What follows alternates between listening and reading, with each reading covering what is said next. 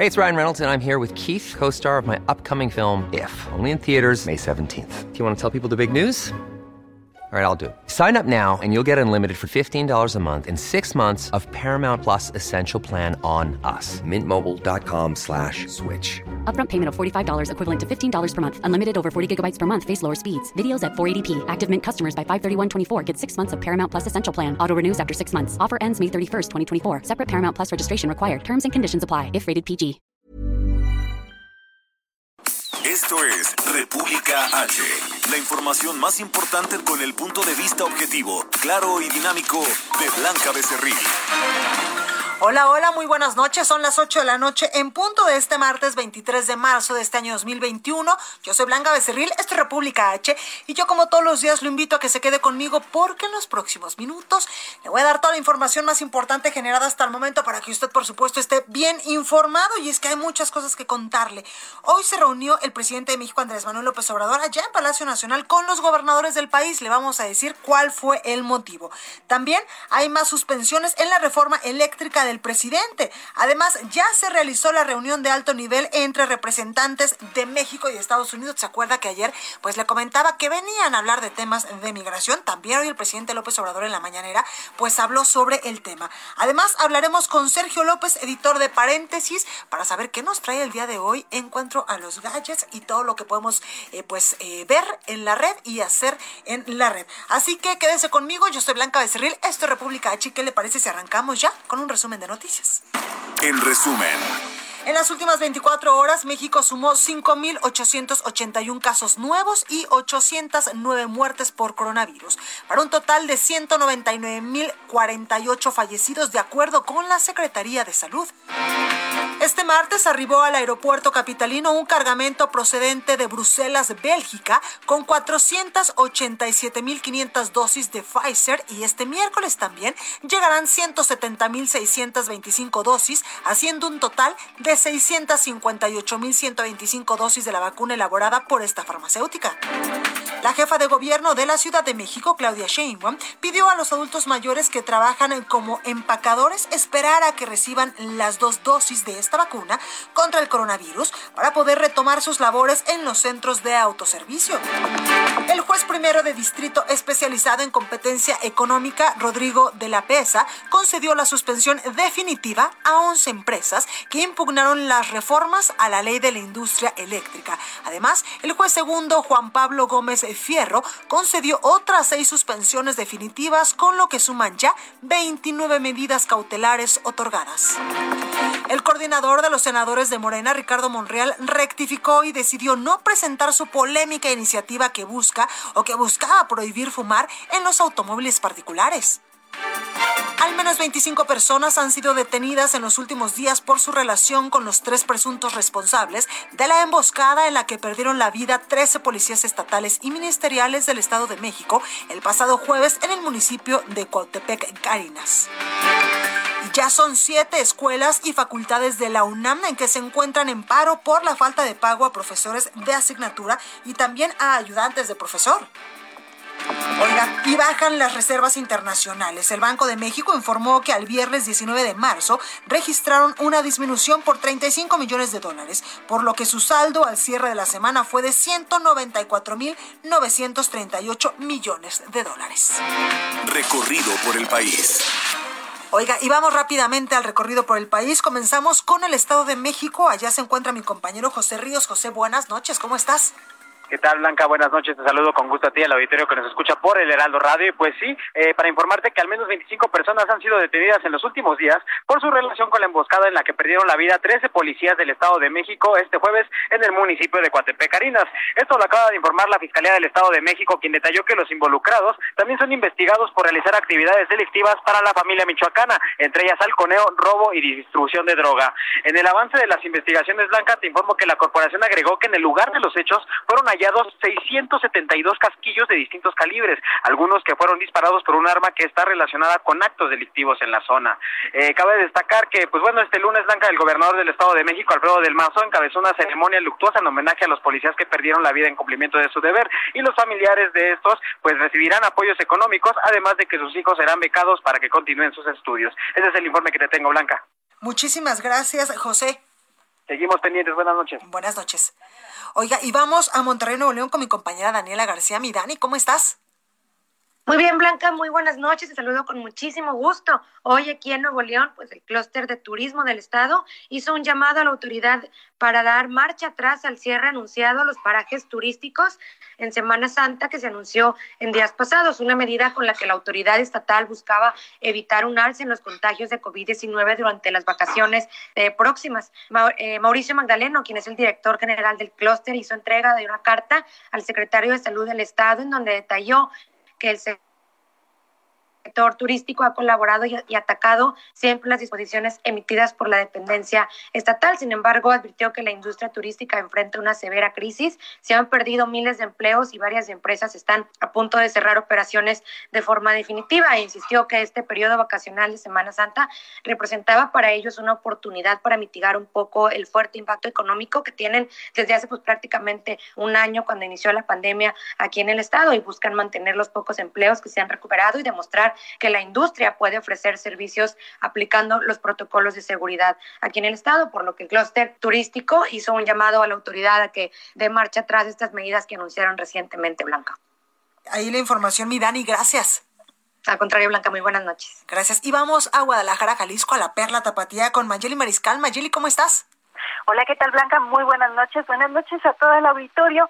El día de hoy se dieron a conocer los resultados del estudio de expectativas económicas del sector privado, en donde expertos del Instituto de Información Estadística y Geográfica de Jalisco realizaron una encuesta a 734 empresas que representan un universo de 6.549 afiliadas al American Chambers of Commerce, capítulo Guadalajara, la Cámara de Comercio de Guadalajara, Coparmex Jalisco, el Consejo de Cámaras Industriales y el Consejo Coordinador de Jóvenes Empresarios.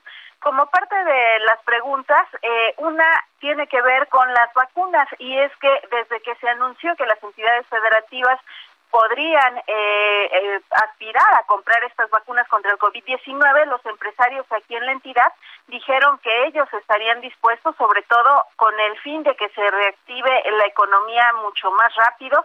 Y esto es lo que contestaron. El 53.2% de los empresarios considera eh, que sí podrían adquirir esta vacuna. Sin embargo, más del 27.9% dijo que dependería del precio y sobre todo estarían dispuestos pues también a aplicarla, por supuesto, sus trabajadores. Esto también debido a que consideran que la aplicación de la vacuna contra el COVID-19 ha sido bastante lenta por parte del gobierno federal y eh, bueno, también como parte de los resultados de este estudio, se eh, les cuestionó sobre la eh, si consideran que este año la economía en la entidad podría estar mejor. El 42.2% dijo que sí, mientras el 30.1% considera que la economía del país mejorará en el mismo periodo, lo cual impulsará a la economía local a una recuperación y una mejora. Esa es la información desde Jalisco. Pues ahí lo tenemos como siempre muy completo. Mayeli, gracias. Excelente noche para todos. Buenas noches. Oiga, ¿y qué ha pasado aquí en la Ciudad de México? Gerardo Suárez nos tiene el reporte. Gerardo, ¿cómo estás? ¿Qué tal, Blanca? Muy buenas noches. Para informarte que el INEGI dio a conocer su encuesta para la medición del impacto de COVID-19 en la educación, la cual revela que un total de 5.2 millones de personas entre 3 y 29 años no se inscribieron al actual ciclo escolar 2020-2021 por razones ya sea vinculadas al COVID-19 o a la falta de recursos económicos. De estas personas que dejaron la escuela, 2.3 millones lo hicieron por motivos asociados directamente a la pandemia y 2.9 millones por las dificultades económicas. Esta encuesta de medición del impacto COVID en la educación se realizó a partir de entrevistas telefónicas y con esta información se permite establecer que en el actual ciclo escolar hay 32.9 millones de alumnas y alumnos de 3 a 29 años inscritos en este ciclo escolar vigente, lo que equivale a 60% de la población en ese rango de edad, que es de 54 millones de personas.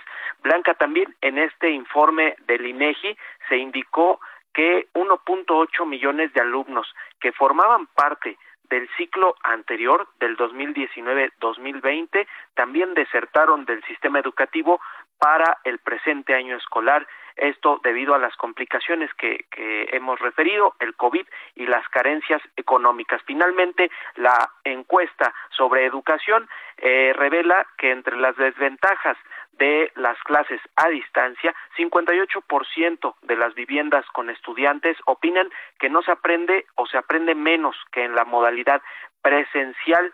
Entre otros temas, la encuesta también refiere que 55 de cada 100 estudiantes de educación superior usaron una computadora portátil como herramienta para recibir sus clases y en el caso de la primaria, 7 de cada 10 alumnos usaron un celular inteligente. Esta es la información que te tengo. Pues ahí tenemos estos datos alarmantes. Gerardo, muchas gracias. Buenas noches. Buenas noches. La nota del día.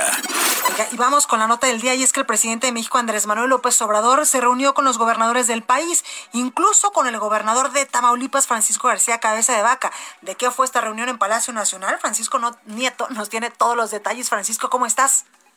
Blanca, ¿qué tal? Muy buenas noches. Sí, efectivamente, hoy a mediodía en una reunión privada y protocolaria, el presidente Andrés Manuel López Obrador y los gobernadores del país firmaron el Acuerdo Nacional por la Democracia, es decir, se comprometieron a no intervenir en las elecciones eh, que están en puerta. El presidente Andrés Manuel López Obrador, pues eh, eh desde hace una semana se estuvo impulsando esta propuesta para que los gobernadores se suman, se sumen a esta iniciativa del propio presidente y bueno, pues hoy logró que eh, pues prácticamente todos los gobernadores del país se sumaran a este acuerdo. Ahí vimos, como tú ya lo adelantaste, al, al, al, gobernador de Tamaulipas, eh, Francisco García Cabeza de Vaca, quien pues él, él se sumó también a esta propuesta, pero también eh, intentó modificarla para que se añadiera la, la posibilidad de que se respete el Estado de Derecho, eh, eh, la división de poderes y bueno, pues también estuvieron ahí los gobernadores aliancistas, estos gobernadores que han estado, pues, que son opositores al presidente Andrés Manuel López Obrador. Fue una reunión eh, breve, casi una hora eh, de, duración, y bueno, pues, eh, escucharon los posicionamientos del propio presidente López Obrador, de la secretaria de Gobernación Olga Sánchez Cordero y del fiscal general de la República, Alejandro Gertz Manero. Eh, también ahí estuvo presente la presidenta de la CONAGO, la gobernadora de Sonora, Claudia Pavlovich, que también dio un discurso, un breve discurso sobre eh, la importancia de este tema de respetar las elecciones eh, entrantes y bueno, pues fue parte de lo que sucedió el día de hoy. Hoy vimos pues a todos los gobernadores en Palacio Nacional. Pues ahí lo tenemos, Francisco, gracias. Buenas noches. Entrevista. Oiga, me da mucho gusto saludar en la línea telefónica al gobernador de Yucatán, Mauricio Vila. Gobernador, buenas noches. Oiga, pues cuénteme cómo le fue en Palacio Nacional a, todos los gobernadores que estuvieron hoy reunidos con el presidente Andrés Manuel López Obrador, donde pues se firmó este pacto de respeto, de civilidad rumbo al proceso electoral del 6 de junio. Pues mira, fuimos convocados por el presidente de la República para la firma de un acuerdo nacional por la democracia, ¿no? Lo que el presidente plantea, pues es la no intervención de ningún gobierno, ni del gobierno federal, estatal ni municipal, en eh, el transcurso de las elecciones, ¿no? Para que se pueda eh, respetar el, voto libre y secreto de los ciudadanos sin ningún tipo de intromisión. Eh, de mi parte, yo como gobernador de Yucatán eh, recibo con buen ánimo esta invitación, por eso asistí a esta firma, ya que pues el presidente nos había hecho llegar esta invitación hace algunas eh, semanas. Eh, yo le había mandado una carta al presidente diciéndole que aceptaba. De hecho, el presidente estuvo hace dos semanas aquí en Yucatán y también eh, pues yo invité a sumarse a los alcaldes de aquí de Yucatán y le entregué ese día pues las firmas de 105 alcaldes de Yucatán que también se estaban sumando a este acuerdo. Es importante señalar, Blanca, pues que este acuerdo no implica nada nuevo, ¿no? Realmente nosotros tenemos la obligación que nos exige la ley de no intervenir en los procesos, toda la regulación electoral que existe y lo hacemos con mucho gusto porque es nuestra obligación, pero también es nuestra eh, convicción democrática. En ese sentido, el presidente hace un llamado, y con mucho gusto también porque coincidimos con esto, pues asistimos a esta firma de este acuerdo donde pues estuvimos prácticamente todos los gobernadores ahí presentes junto con el presidente, la secretaria de Gobernación y el fiscal general de la República. Totalmente, gobernador. En algún momento los gobernadores pues también pidieron eh, ser recíprocos al gobierno federal porque en años pasados y en secciones pasados, incluso también el presidente pues se metía en las elecciones. En este momento pues todos los gobernadores han firmado este pacto de no intervención y de respeto, pero también habrá un, feedback Sí, no, de, eso se trata, ¿no? Es un acuerdo que estamos haciendo todos para que en, estas elecciones no haya intervención de ningún gobierno, ni del gobierno federal, ni estatal, ni municipal. Comentarte que en esta reunión, pues solamente hubo una intervención de la gobernadora de Sonora, que es la presidenta de la CONAGO, que habló a nombre de los gobernadores que integramos la CONAGO. Y en ese sentido, pues los gobernadores eh, del PAN, cuando salimos del evento, también pusimos sobre la mesa algunos puntos, ¿no? Que nos interesaría eh, que se tocaran, como por ejemplo el proceso eh, nacional de vacunación, donde queremos, pues, que se vacune ya por fin a todo el personal de salud, sin importar si son primera, segunda, tercera línea, si son hospitales públicos, privados, y por supuesto que podamos acelerar el programa nacional de vacunación en cuanto a los adultos mayores, ¿no? Nosotros tenemos la convicción de que cuando se haya eh, vacunado a los adultos mayores, al personal de salud y posteriormente a los maestros, podemos tener un regreso a clase. Ya empieza a ser una exigencia de, muchos padres de familia el que los niños puedan regresar a clase. Nosotros estamos a favor de eso, creemos que ha pasado ya muchísimo tiempo, pero también tenemos que garantizar que sea un regreso a clases de forma segura y en ese sentido, pues la mejor garantía es la vacunación. Entonces, este también es parte de las peticiones que hacemos los gobernadores eh, del PAN, pues ahora sí que eh, como parte también pues de las de, de, las inquietudes que tenemos en estos momentos. Totalmente. Gobernador, ¿cómo sintieron al presidente receptivo? Porque entendemos que la reunión duró casi 30 minutos. Sí, la reunión yo creo que duró casi casi una hora. La intervención del presidente fue más o menos de, de, de 30 eh, minutos. Pues yo creo que el presidente tiene eh, muy claro lo que quiere para este proceso electoral. Así nos lo dejó saber que sea un proceso democrático, ¿no? Donde se respete el voto de los ciudadanos. Y pues es lo mismo que queremos nosotros los gobernadores, cuando menos en el caso de, de Yucatán estaremos respetando la voluntad de los ciudadanos sin meternos. Al fin y al cabo, al que le toca decir qué sí se puede, qué no se puede, quién intervino en el proceso, no, esa línea, creo que ahí sí todos de manera general tenemos que fortalecer al INE, tenemos que apoyar la independencia del INE porque ha demostrado a lo largo de los años pues que es un órgano confiable, que tiene la capacidad y que también en estos momentos está muy bien dirigido. Totalmente, gobernador. En otros temas de manera muy rápida quiero preguntarle, estamos ya a unos días de que comience el periodo vacacional de Semana Santa, la Semana Mayor. México está preparado, Yucatán está preparado pues para contener la posibilidad de que las personas pues puedan movilizarse mucho más, de que lleguen eh, turistas de otros estados de la República, de otros países y pudiese darse una tercera ola de contagios de coronavirus?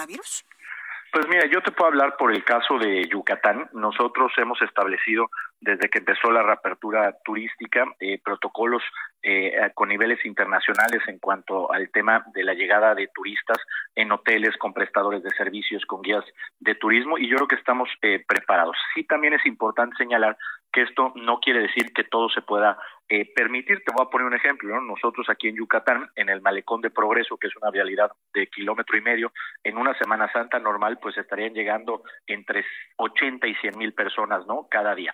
En ese sentido, es importante que esos lugares que se pueden convertir en un eh, foco de contagio, se puedan tomar medidas. En este caso, en Yucatán, hemos decidido cerrar el Malecón de Progreso durante esta Semana Santa y Pascua y seguramente, pues la gente se podrá estar dispersando en, en los más de 200 287 kilómetros de playas que tenemos. Entonces, yo confío de que aquí en Yucatán esta Semana Santa nos va a servir para nuestra reapertura económica, para que siga mejorando el tema económico y, por supuesto, también que evitemos un rebrote, porque creo que es muy importante que todos entendamos esto, de que pues estamos muy cerca ya de, del proceso de vacunación, ya empezaron a llegar las vacunas, se espera que en el próximo mes de abril y mayo se intensifiquen en mayores cantidades la vacunación y pues sería muy lamentable, ¿no? Que ahorita por por una semana, dos semanas en la que pues nos olvidemos de tomar las precauciones o de cumplir los protocolos, se nos pueda salir de control y resulte en una tercera ola. Totalmente, pues ahí lo tenemos, Mauricio Vila, gobernador de Yucatán. Muchísimas gracias por esta comunicación, gobernador, y mucha suerte.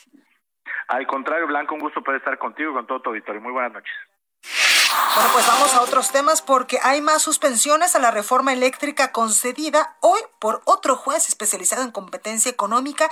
Mi compañera Diana Martínez tiene todos los detalles. Mi Diana, adelante, ¿cómo estás? Así es, Blanca, buenas noches. Pues se mantiene el freno a la reforma eléctrica. Esto porque Rodrigo de la Pesa López Figueroa, quien es juez primero de distrito en materia administrativa, especializado en competencia económica, radiodifusión y telecomunicaciones, también congeló por tiempo indefinido esta modificación a la ley de la industria eléctrica. El impartidor de justicia concedió una suspensión definitiva en la que se acumulan 10 demandas de amparo más. Esto significa que por lo menos este martes se notificaron 11 medidas más otorgadas. Estas se suman a las 18 que ha concedido el juez especializado en competencia económica Juan Pablo Gómez Fierro, por lo que hasta ahora ya, ya son por lo menos 29 suspensiones definitivas otorgadas por ambos impartidores de justicia. En paralelo, el primer tribunal colegiado de circuito en materia administrativa, especializado en competencia económica, radiodifusión y telecomunicaciones, también determinó que quedan sin materia las impugnaciones a las suspensiones provisionales que presentó Presidencia de la República, debido a que ya fueron concedidas las suspensiones definitivas, Blanca. Entrevista. lo tenemos, oiga, y tengo la línea telefónica precisamente para hablar del tema a Francisco Burgoa, Burgoa, él es abogado constitucionalista. Francisco, buenas noches, ¿cómo estás? Bien, Blanca, con el gusto de saludarte. Bien, oye, muchas gracias por nuevamente atender este llamado. Oye, cuéntame cómo estás viendo pues el actuar de estos jueces contra pues esta reforma tan polémica del presidente Andrés Manuel López Obrador. Bueno, indudablemente has dado una palabra que, me, que coincido con ella, una reforma polémica, inició de forma polémica, se publica en el día oficial de forma, pues digo, muy rápida, porque fue con motivo de una iniciativa con carácter de preferente del presidente de la República, en donde en ambas cámaras la mayoría de Morena y sus aliados simplemente aprobaron sin cambiarle una sola coma, a pesar de que había varias cuestiones que consideramos muchos, que van en contra de la Constitución, específicamente con temas que afectan la libre concurrencia, la competencia, el medio ambiente sano y además genera incertidumbre. Ahora, una vez que los jueces especializados en materia administrativa, pero jueces especializados de distrito en materia administrativa eh, y que se y que ven temas específicamente de competencia económica, radiodifusión y telecomunicaciones, lo que ellos hacen es ser parte como juzgadores de los juicios de amparo indirecto que han presentado distintas empresas. Ya ahorita se comentaba eh, en esta introducción del, de, de este tema que hay 29 suspensiones que ya han sido concedidas. ¿Eso qué quiere decir para el auditorio que está ajeno a estos temas de, de jurídicos dentro de un juicio de amparo? Cuando una persona, una persona física o moral eh, considera que existe un acto de autoridad que está vulnerando sus derechos, entonces presenta un amparo, una demanda de amparo, para que un juez de distrito sea el que detenga cualquier acto de autoridad, en este caso estamos hablando de las reformas a la ley de la industria eléctrica, en donde, en mi opinión, el actuar de esos dos jueces de distrito, Juan Pablo Gómez Fierro y Rodrigo de la Pesa López, están actuando conforme a sus atribuciones. Y de ahí que, en mi opinión, sí me parece desafortunadas las declaraciones del presidente de la República de utilizar las conferencias matutinas para ejercer una presión mediática, una presión social y además investigar a estos jueces solo porque están cumpliendo con la defensa del orden constitucional, Blanca. Y tocaste un punto muy importante, Francisco, porque yo en lo particular conozco a muchísimas personas sumamente valiosas que trabajan dentro de la Suprema Corte de Justicia de la Nación, en el Consejo de la Judicatura y en muchas áreas de este poder, porque hay que decirlo, México somos una república precisamente por eso, por la división de poderes, y que en estos momentos el presidente Andrés Manuel López Obrador pues quiera investir de esta forma contra pues otro poder es bastante alarmante, ¿no? Cuando nos estás diciendo incluso tú que pues los jueces, y todo el mundo lo sabemos, los jueces están pues aplicando lo, lo, pues, lo, lo que debe de aplicarse dependiendo de sus atribuciones también. Eh, por supuesto, y simplemente digo, estamos de acuerdo que cuando somos parte de un asunto jurídico, de un juicio, posiblemente estemos en contra de las distintas resoluciones que se dan dentro de un juicio cuando no nos son favorables. Eso creo que es válido y es normal. En esta ocasión, que estas suspensiones provisionales y definitivas que están otorgando estos jueces constitucionales y que son adversos esas decisiones al gobierno eh, al gobierno federal entonces lejos de utilizar los recursos procesales para inconformarse es de ahí que esos ataques son más a la independencia y a la autonomía del poder judicial de la Federación porque se vale que el presidente esté no esté de acuerdo con las decisiones de estos jueces, pero para eso a través de la Secretaría de Energía se debieron de interponer en su momento los recursos de queja que se interpusieron, pero bueno, ya el tribunal colegiado los ya los declaró improcedentes porque ya se resolvieron las suspensiones definitivas. Ahora, la Secretaría de Energía tiene recursos de revisión para tratar de hacer eh, frente a estas decisiones de los jueces federales y que en su momento el tribunal colegiado sea el que tenga la última palabra en estos recursos. Francisco Burgoa, gracias. Al contrario, Blanca. Vamos a un corte, yo regreso con más. Continúa escuchando a Blanca Becerril con la información más importante de la República en República H. Regresamos. Estamos de regreso con la información más importante de la República en República H con Blanca Becerril, transmitiendo en Heraldo Radio. En resumen. En menos de 30 minutos, el presidente de México, Andrés Manuel López Obrador, el fiscal general de la República y la Secretaría de Gobernación exhortaron a los gobernadores de todos los partidos y de todo el país a no intervenir en el actual proceso electoral. El gobierno capitalino informó que los delitos de alto impacto aquí en la Ciudad de México disminuyeron 49.2% al pasar de 4.588 en febrero de 2019 a 2.331 en febrero de 2021. La juez decimosegundo de distrito de amparo en materia penal, Rosa María Cervantes, le negó la suspensión definitiva al gobernador de Tamaulipas, Francisco García Cabeza de Vaca, para que la Fiscalía General de la República se abstenga de solicitar una orden de en su contra. El presidente de México, Andrés Manuel López Obrador, negó que Estados Unidos haya condicionado la entrega de vacunas contra el COVID-19 a cambio de sellar la frontera sur. Aseguró que su gobierno no entra en componendas ni establece tampoco relaciones indignas con nadie y existe un trato respetuoso, señaló, de parte de la administración del presidente Joe Biden. Atendiendo a la invitación del presidente López Obrador a partir de hoy y hasta el próximo 25 de este mes, el presidente de Bolivia, Luis Arce Catacora, realizará una visita oficial a México. La Asociación de Bancos de México recordó, a, recordó que a partir de hoy los bancos estarán obligados a obtener y conservar la geolocalización en tiempo real del dispositivo a través del cual sus clientes o usuarios aperturen pues cuentas o celebren contratos, así como aquellos mediante los cuales se realicen operaciones o servicios. Y los próximos 25 y 26 de marzo habrá una reducción en el suministro de agua potable aquí en la Ciudad de México y el Estado de México, así lo informó la Comisión Nacional del Agua. Bueno, y vamos con mi compañero Carlos Navarro, que tiene más información, porque mañana inicia la vacunación en dos alcaldías de la Ciudad de México. Carlos, adelante. Buenas noches, Blanca. Te saludo con gusto a ti y al auditorio de bien. A un día de iniciar la quinta fase del plan de vacunación contra COVID en la Ciudad de México, en este caso en las alcaldías de Tlalpan y Coyoacán, funcionarios públicos, tanto federales como locales, llevaron a cabo un simulacro. En el ensayo participaron 2.586 servidores públicos, de los cuales 2.000 son de la Coordinación General de Participación Ciudadana de la Civiso y del programa Ponte Pilas. También acudieron trabajadores del IMSS, del ISTE, de la Guardia Nacional y de la Sedena. Esto para afinar los últimos detalles para la vacunación en Coyoacán y Tlalpan. Se contempla que la alcaldía Coyoacán se aplica en 137.300 dosis de la vacuna de Pfizer contra la COVID-19 adultos mayores y esta se efectuará mediante una cita previo registro en la página de mivacuna.salud.gov.mx o en Locatel. Ahí a las personas se les asignará en un mensaje nombre, sede, día y hora de la vacunación conforme a la letra inicial. Recordemos que parte del calendario es que mañana se vacunan las personas que tengan en su primer eh, letra del apellido paterno A y B.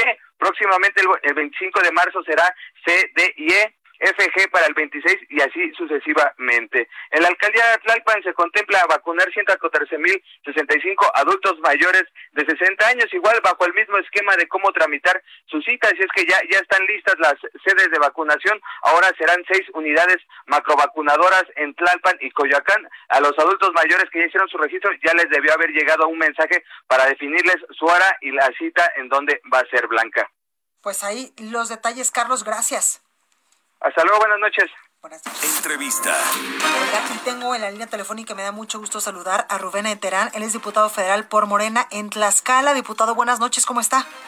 Hola Blanca, ¿cómo estás? Muy buena noche. Pues aquí en el estado de Tlaxcala con un poquito de frío y un gusto saludarte a ti y a todo el auditorio. Gracias, diputado. Oiga, pues ya estamos a nada de que arranquen las eh, campañas y allá en, en, en, Tlaxcala, pues ya hubo incluso registros polémicos, sobre todo de, eh, pues de la candidata de esta alianza PAN, PRI y PRD, que incluso, pues se dicen que en estos momentos, pues no se puede hacer, eh, pues grandes eventos para, pues a, que la gente llegue y convencerla de los de las propuestas de campaña y hay que cuidar la sana distancia y estas campañas del 2021 pues van a ser diferentes por el coronavirus y tal parece que no muchos lo están aplicando, ¿verdad?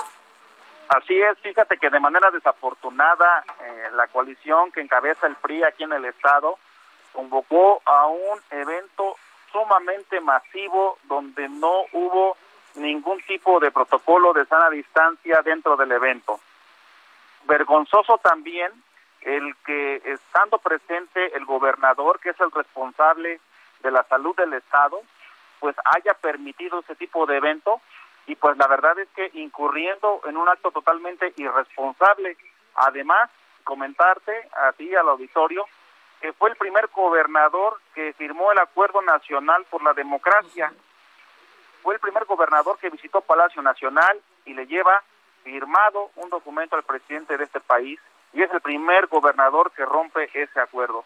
Entonces, la verdad es que es muy lamentable que como gobierno aquí en el estado, muchos restaurantes pidieron que se cerraran, este, muchas empresas la sana distancia y medidas que afectaron la economía de la empresa y no es posible que por ser políticos, por querer ganar una candidatura, este, nosotros sí podamos hacer eso porque somos gobierno o porque somos del PRI. Entonces es algo totalmente incorrecto.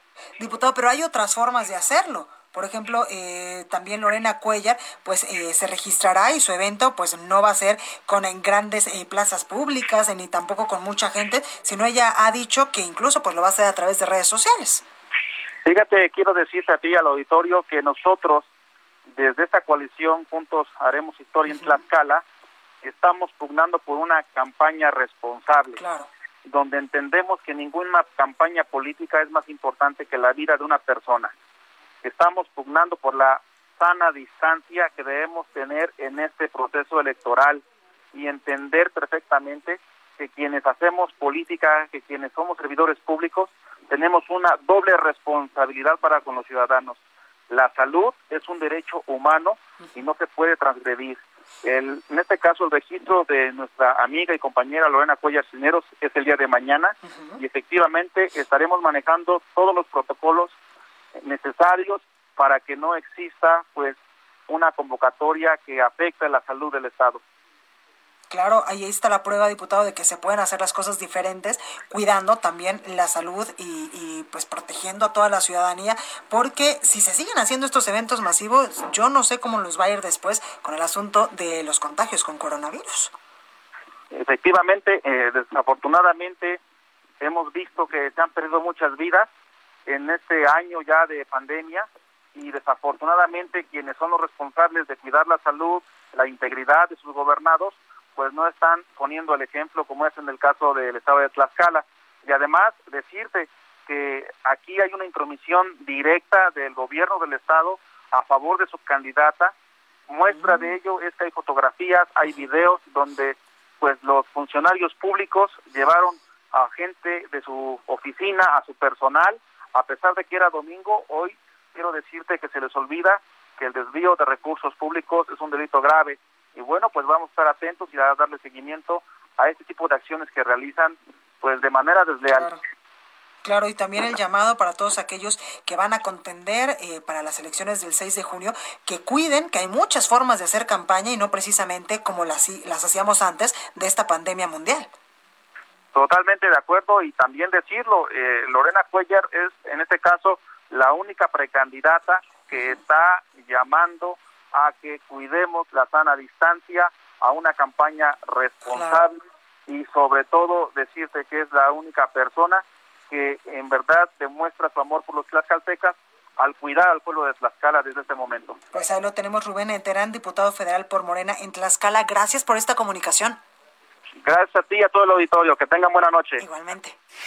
Oiga, vamos a más información porque detecta el órgano de fiscalización del Estado de México irregularidades por 17 mil millones de pesos en la cuenta pública del 2019 con observaciones por más de 1.500 millones de pesos al salario rosa del gobernador Alfredo del Mazo. El órgano superior de fiscalización del Estado de México presentó el informe de la cuenta pública 2019 tras auditar programas sociales, dependencias también, órganos autónomos, municipios y otros entes en medio de la pandemia con un nuevo enfoque en la rendición de cuentas. Oiga, ¿y qué le parece si hoy es eh, martes? Vamos con mi compañero Abraham Arreola con el dato curioso del México. Curiosa CDMX con Abraham Arreola. Una forma divertida para conocer, explorar y disfrutar de la Ciudad de México.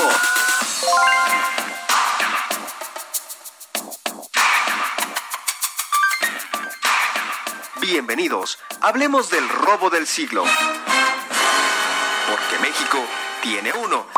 Y como se trata de nuestro país, tiene mucha comedia.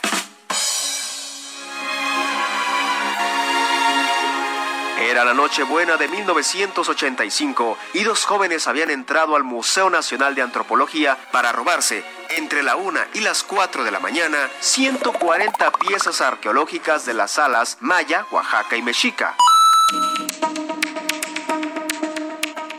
Ahora, robar piezas artísticas o históricas tiene su lado lucrativo en el mercado negro.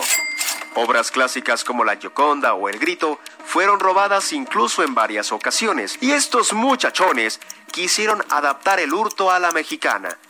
Aunque estudiaron las rutinas de los guardias, como se trataba de Navidad, los guardias decidieron, en lugar de recorrer todo el sitio, Vamos, festejar solo en un lugar. Por eso se dieron cuenta del robo hasta las 8 de la mañana. Para hacer el cuento corto, a los ladrones los descubrieron cuatro años después. Y todo porque, como solo habían robado por robar, no tenían un comprador, por lo que uno de ellos se metió con narcotraficantes para intentar vender las piezas, dando así pistas a la policía. Si no fuera por este robo, no se hubieran puesto medidas de seguridad en los museos. Imagínate, antes de eso, no había una condena real para el robo de patrimonio. Y ya lo dicen los abuelos, después de ahogado el niño, a tapar el pozo. En la producción, Orlando Oliveros. Para más contenido, búscame en YouTube como BoxLiver. En Twitter estoy como Ave Arreola 7. Yo soy Abraham Arreola. Hasta la próxima.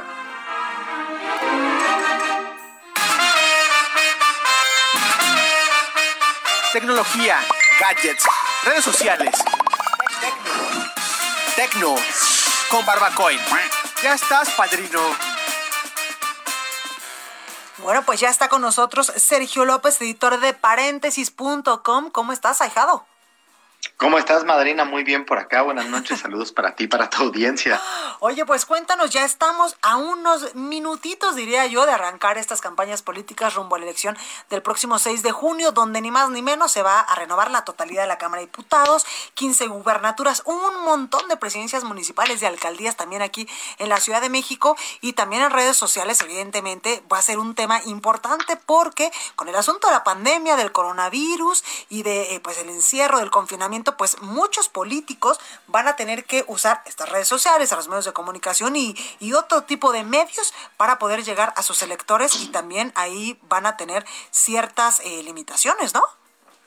Así es, así es, madrina. La verdad es que, como bien lo dices, con, con estas elecciones que serán las más grandes de, nuestro país, eh, las redes sociales ya se han puesto a trabajar eh, para prevenir que, se que sucedan situaciones como las de Cambridge Analytica o siquiera para, para que haya alguna sospecha de cualquier cosa eh, rara o extraña. Entonces, por ahí primero te, te contaré, con respecto a Twitter, no traemos mayor información sobre qué estará o no haciendo con redes sociales, bueno, con, con el tema de campañas políticas. ¿Por qué? Porque en Twitter, desde hace, desde, me parece que desde el año pasado, no aceptan campañas políticas, este, ni propaganda política dentro de la plataforma. Es decir, ningún político eh, a nivel global, incluido México, puede pagar por promover un tweet o por promover algún hashtag o por promover su imagen dentro de la plataforma a partir de las eh, ideologías o creencias de Twitter. En tanto que Facebook tiene por ahí eh, algunos, eh, algunos lineamientos que, que permiten a los políticos estar en la plataforma, pero que también trata de atarles un poquito las manos. Claro. Por ejemplo, eh, actualmente en México, desde, desde agosto pasado, eh, si tú quieres anunciarte o acerca alguna campaña política o, o, electoral, tienes que registrarte en la plataforma de transparencia de la red social. Esto quiere decir que los usuarios, cualquier usuario podría saber quién pagó el anuncio y cuánto pagó por el anuncio, y esta información se mantiene pública durante los próximos siete años. Oye, ese dato está buenísimo. Sí, la verdad es que son de estos esfuerzos que ha estado haciendo Facebook por alejarse de ese estigma que, que tenía. Eh, por ejemplo, la, la, red social cuenta a nivel global con 70 verificadores, con 70 medios u organizaciones de noticias que están verificando información en, tiempo real. AFP, ¿verdad? En México tienen AFP y tienen contacto con otro medio de comunicación, pero el tema es si tienen verificadores locales que van a estar asegurándose o tratando de bajar información falsa de dentro de las plataformas. En alianza con el INE eh, lanzaron una plataforma que se llama Soy Digital, en la que tratan de concientizar a los, a los ciudadanos sobre la responsabilidad que, que, tenemos pues también en Internet y de informarnos de, de buena manera y de no caer en fake news. Y además creo que esta es la más interesante, para quien dice, ¿sabes que Yo ya estoy cansado de ver anuncios o no quiero ver anuncios de políticos en Facebook aunque paguen. Se pueden ah, desconfigurar. Simplemente tienen que entrar a la parte de configuración y privacidad de Facebook, después en la parte de configuración y en donde viene la parte eh, o el área que dice temas de anuncios, ahí van a dar la categoría elecciones políticas y ver menos. Ok. Y ya con eso vamos a tener menos información de, de campañas en nuestras redes sociales, pues sobre todo en Facebook. Exacto. Exacto, menos información de campañas pagadas. Entonces, la verdad es que eso está bastante divertido, o al menos, pues, le baja tantito, ¿no? El estrés. Sí, totalmente. Oye, y cuéntame también porque traes eh, momentos importantes en Twitter, ya cambiando. Ah, sí, Así es, cambiando de tema, la verdad, la, red social o la red de microblogging cumplió 15 años y traemos por ahí algunos de los momentos pues más interesantes y más divertidos. Desde el primer tweet que se dio en 2006 y que ya habíamos platicado hace unas semanas y estuvo en subasta vía NFT y ya se subastó en 2.9 millones de dólares, hasta momentos eh, que la gente no, pues, pues recordará como por ejemplo la foto en la que Barack Obama anunció que sería eh, presidente de Estados Unidos cuatro años más y esa fue la foto más retuiteada de la historia hasta que llegó la foto de, aquella foto del Oscar. Ajá. Ah, claro, donde todos se tomaban la selfie, que fue famosa y de ahí me atreví a decir yo que todo el mundo ahora nos tomamos selfies. Exacto, sí, esa la catapultó, catapultó por ahí la, la, la moda y la tendencia, fueron tres millones de retweets. Está también momentos que han marcado, por ejemplo, cuando el avión cayó al Hudson. Ah, eh, claro.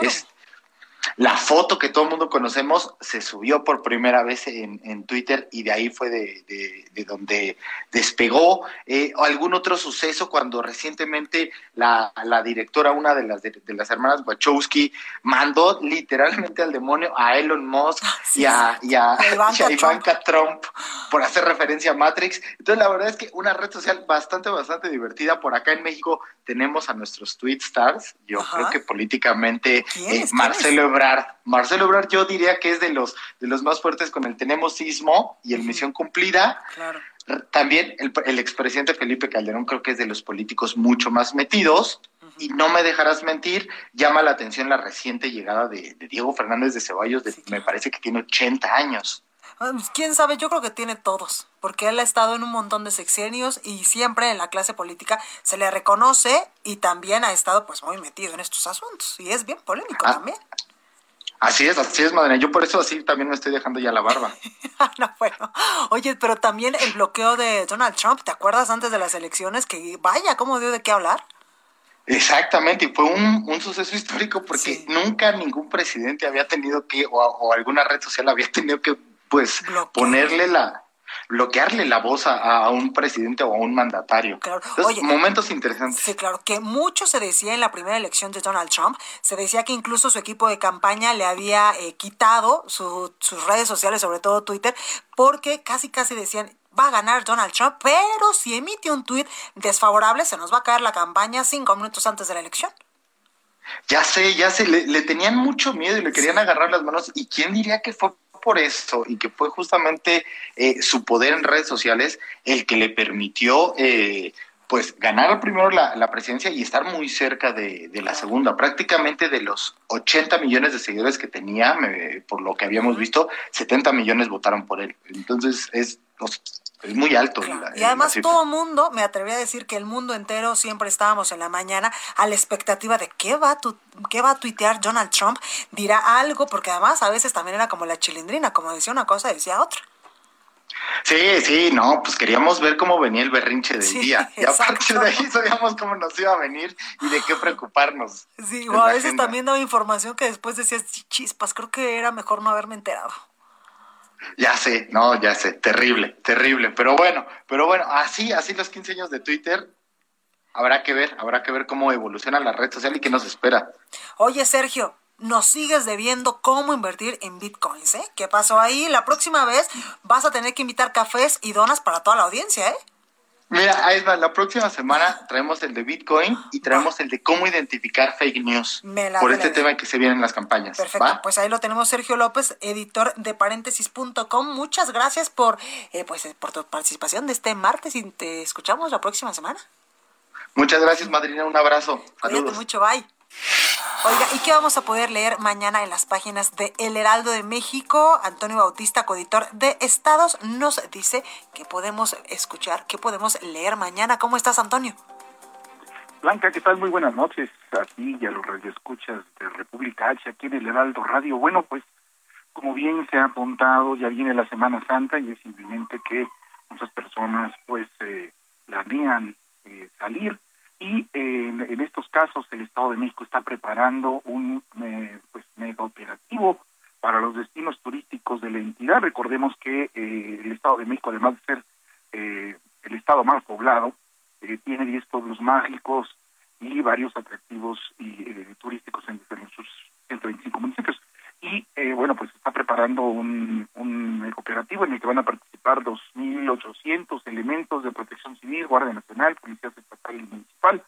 Y bueno, pues eh, mañana a podernos enterar de esto en las páginas del Heraldo de México, además de la cobertura de las elecciones. Ya estamos a poco ya de empezar las campañas y bueno, pues ya el, Heraldo de México en sus diferentes plataformas tiene ya la cobertura de estas mega elecciones también, Blanca. Totalmente, Antonio, y también recordarle a la audiencia que mes con mes Heraldo de México pues va a estar presentando las encuestas de la intención del voto en este momento rumbo a la elección de los 15 gobernadores y también pues cómo nos va a ir aquí o cómo nos podría ir en la renovación de las alcaldías aquí en la Ciudad de México que también se van a votar el próximo 6 de junio. Así es, Blanca, todos los estados eh, prácticamente participan en la, en la elección de este año. Y bueno, pues aquí en el Heraldo de México, en sus diferentes plataformas, pues van a poder estar enterados de las propuestas, los personajes, los momentos y todo lo que implican estas mega elecciones de 2021. y todo lo que usted tiene que saber, porque aparte de datos y de perfiles y de todo lo que usted tiene que saber para tomar la mejor, la mejor elección el día de la elección y votar con conciencia, pues también le vamos a, a- a dar pues cosas bien facilitas de cómo, de cómo ir a votar, de cuáles son los datos históricos, los datos estadísticos y todas esas cosas que usted necesita saber para hacer y ejercer su voto de manera informada, Toño.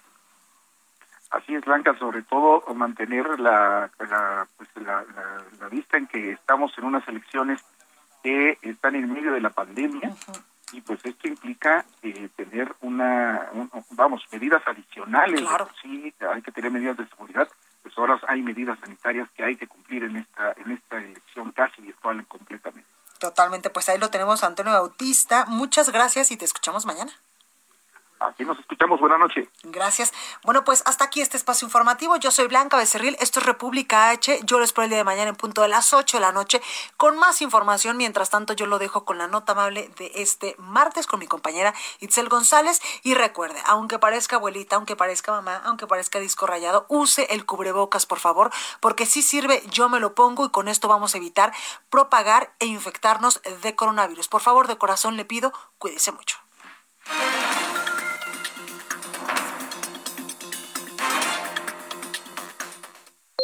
Bye.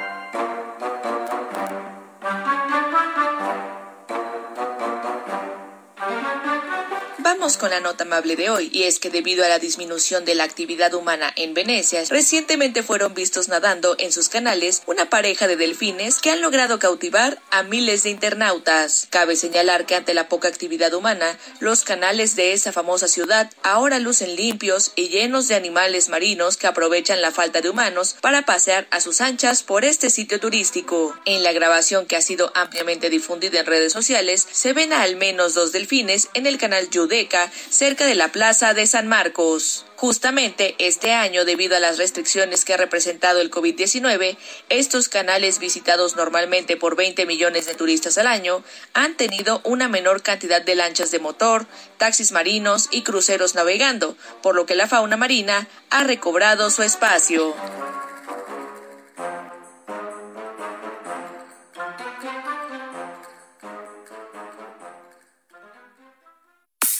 Esto fue República H, la información más importante de lo que pasa en el interior de la República, con el punto de vista objetivo, claro y dinámico de Blanca Becerril. Continúa escuchando Heraldo Radio, donde la H suena y ahora también se escucha. Una estación de Heraldo Media Group.